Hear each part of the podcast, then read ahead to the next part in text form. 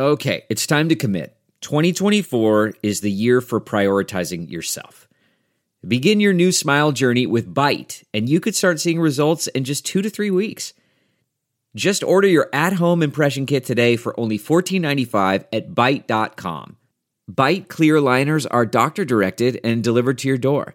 Treatment costs thousands less than braces, plus, they offer financing options, accept eligible insurance, and you could pay with your HSA, FSA. Get 80% off your impression kit when you use code WONDERY at Byte.com. That's B-Y-T-E dot com. Start your confidence journey today with Byte. Hello, and welcome to Philosophy for Our Times, bringing you the world's leading thinkers on today's biggest ideas. In this interview, philosopher Santiago Zabala details why the greatest emergency is the absence of emergency itself and stresses the need to take warnings of emergencies far more seriously. Santiago Zabala is a philosopher an ICREA research philosopher at the Pompeu Fabra University, where he currently teaches contemporary and political philosophy. If you enjoyed today's episode, don't forget to like and subscribe on your platform of choice and visit iai.tv for hundreds more podcasts, videos, and articles from the world's leading thinkers. Now it's time to welcome Santiago Zabala on Philosophy for Our Times. What is your philosophy on emergencies? I think we find ourselves now uh, in a condition uh, where not the only, but the greatest, in other words, the biggest emergency uh, is the absence of emergency. In other words, those emergencies that we do not take seriously into, we do not, we do not tackle, we do not confront. Uh, for example, let's say right now, let's say the, the pandemic we're living now. Uh, the pandemic is an emergency now. There's no doubt about it. But we were warned in the past decades by Mike Davis, by uh, so many scientists, by the World Health Organization that a pandemic could could arrive, could take place. And not not much has been done against that. Uh, another example, even a better example, I think, uh, is climate change. Uh, let's say air pollution. That's an absent emergency. In other words, it's the greatest emergency because we are not confronting it. Uh, seven million people die every year of um, problems related to, to the lungs due to the pollution there is, and we have not confronted that. So um, the greatest emergency has become the absence of emergency, those emergencies that we do not seriously take into consideration. And when we do take them, um, when we do confront them, often it's a little bit too late.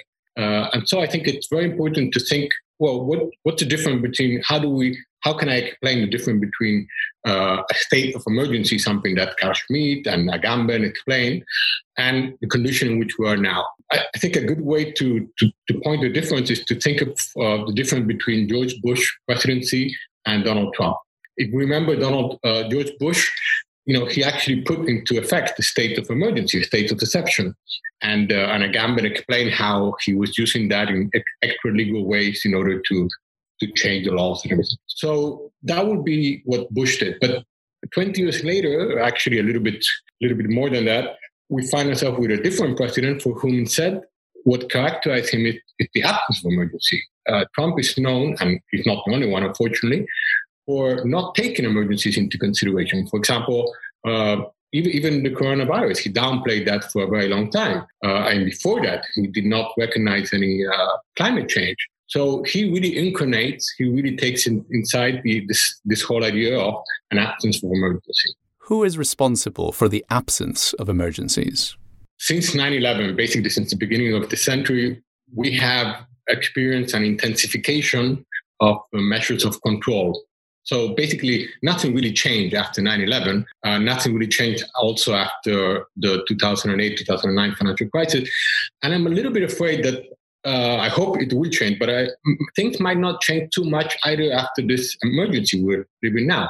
I think this uh, this emergencies, all these emergencies have in other words, have intensified even more the role of that finance played, neoliberal finance played, that military control played, uh, and also even from a cultural point of view, there has been a stronger reduction, okay, uh, of uh, of of the possibilities we have of freedom. Now, example? Well, let's see how we are now, unfortunately, we, many of us are are manipulated, maybe a small percent of us, but a lot of us are manipulated through social media when we go to elections or when we try to find good information or when we try to. Uh, so I have a feeling that now there is an intensification. The fact that Google has so much power, well, this is a problem as far as our freedom is concerned. Uh, this is what I try to to explain uh, in my in my new book, uh, which is called "Being at Large." Well, is it possible to be at large today?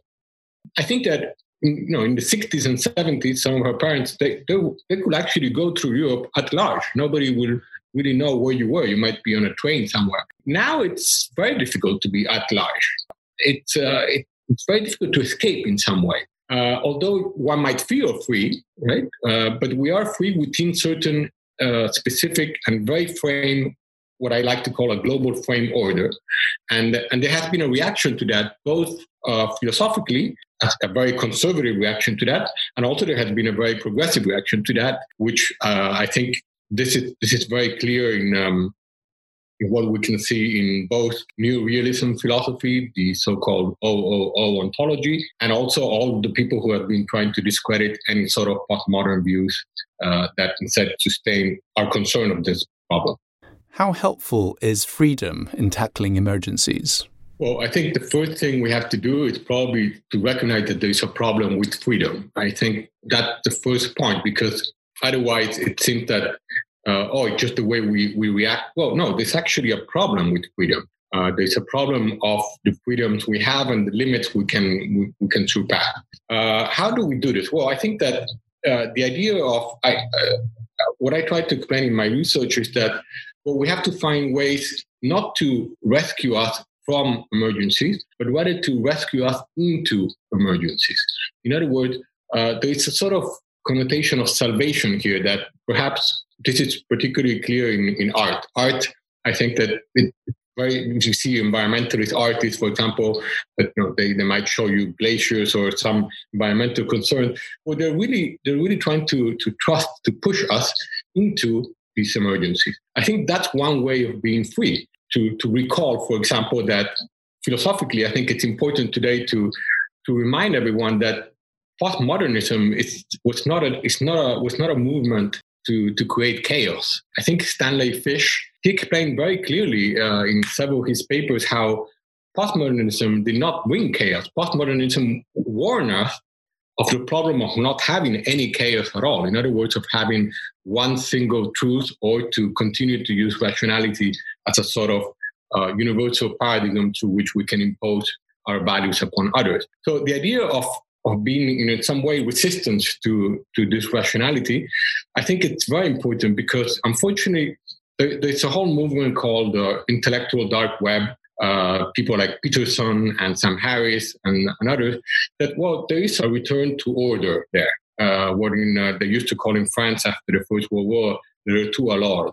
The same the sort of idea that we have to return to order because of everything postmodernism did. The problem is that this return to order it's really this this lack of emergency. In other words, making sure that um, well, the refugee crisis is not considered a terrible emergency as it is, or even that uh, even the climate change is not so important as it is. So the idea here is to how do we how do we oppose um, this return to order, this global frame return to order? Well, I think that on the one hand we have to try to recall all what of modern philosophers from Lyotard, from Bauman, uh, to Stanley Fish, and so many others, uh, recall that, well, the idea here is to make sure that philosophy, philosophy is a very good, it can be a very good servant of politics, but it's a very bad master of politics. Uh, and this is a distinction that I did not do, but Richard Rorty did. And I think the idea also of returning to authors like Richard Rorty, who, by the way, in 1997 uh, predicted the rise of Trump if the uh, Democratic Party continued to behave the way it did and the way it does now. So I think there is we still have a lot to learn uh, from there, and the fact that we return in some way to, to this modernity, uh, where that in some way justified also colonialism, I think it's an alarming feature. Why is it important to be aware of and respond to these emergencies? Again, I think that the greatest emergencies we have are the ones we do not confront. So if those are, for example, Trump represents is the paradigmatic example here. He represents, or also Bolsonaro that said that the coronavirus was not an emergency for a very long time. Uh, actually, I think they're, they're even probably now uh, downplaying it as, as, as we speak. I hope not. But uh, and I think that that's the biggest emergency we have. Those that still today, you know, do not consider these greatest emergencies we have. Um, so that's the real, the first problem we have. Uh, why? Well, because um, let's let's think of this way. What are warnings? Warnings are really signs from the future. They're basically indications we have that you know you can you can accept them or not but there are signs that in some way are not there to predict the future but they warn us in other words they work or they function as a sort of pressure you know, in such a way that emergencies do not actually take place. And I have a feeling that warnings are not taken very seriously. I mean, uh, the pandemic has, they warn us for a very long time about the pandemic. And for a very long time, it has not taken seriously, was not taken seriously. Uh, and there's a problem here of how how come we don't listen to warning?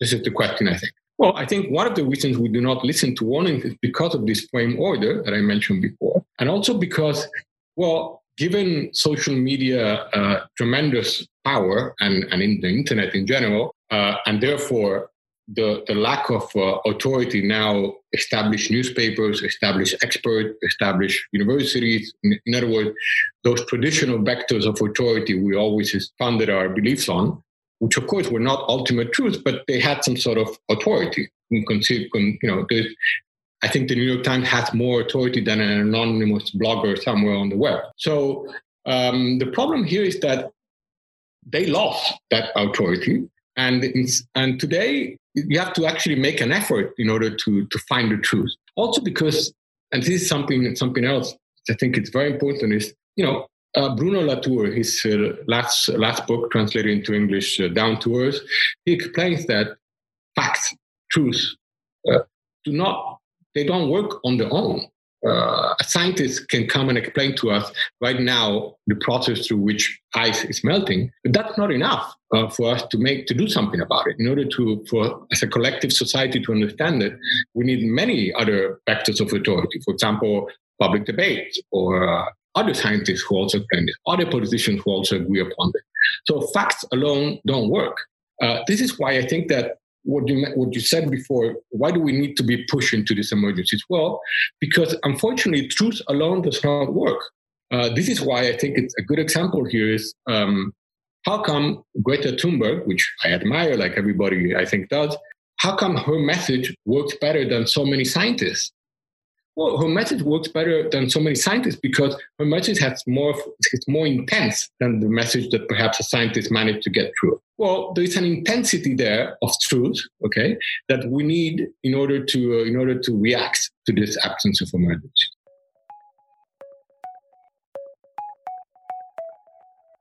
Thanks for listening to this week's episode of Philosophy for Our Times. If you enjoyed today's episode, don't forget to like and subscribe on your platform of choice and visit iai.tv for hundreds more podcasts, videos, and articles from the world's leading thinkers.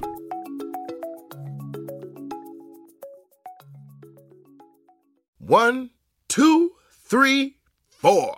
Those are numbers. But you already knew that. If you want to know what number you're going to pay each month for your car, use Kelley Blue Book My Wallet on Auto Trader.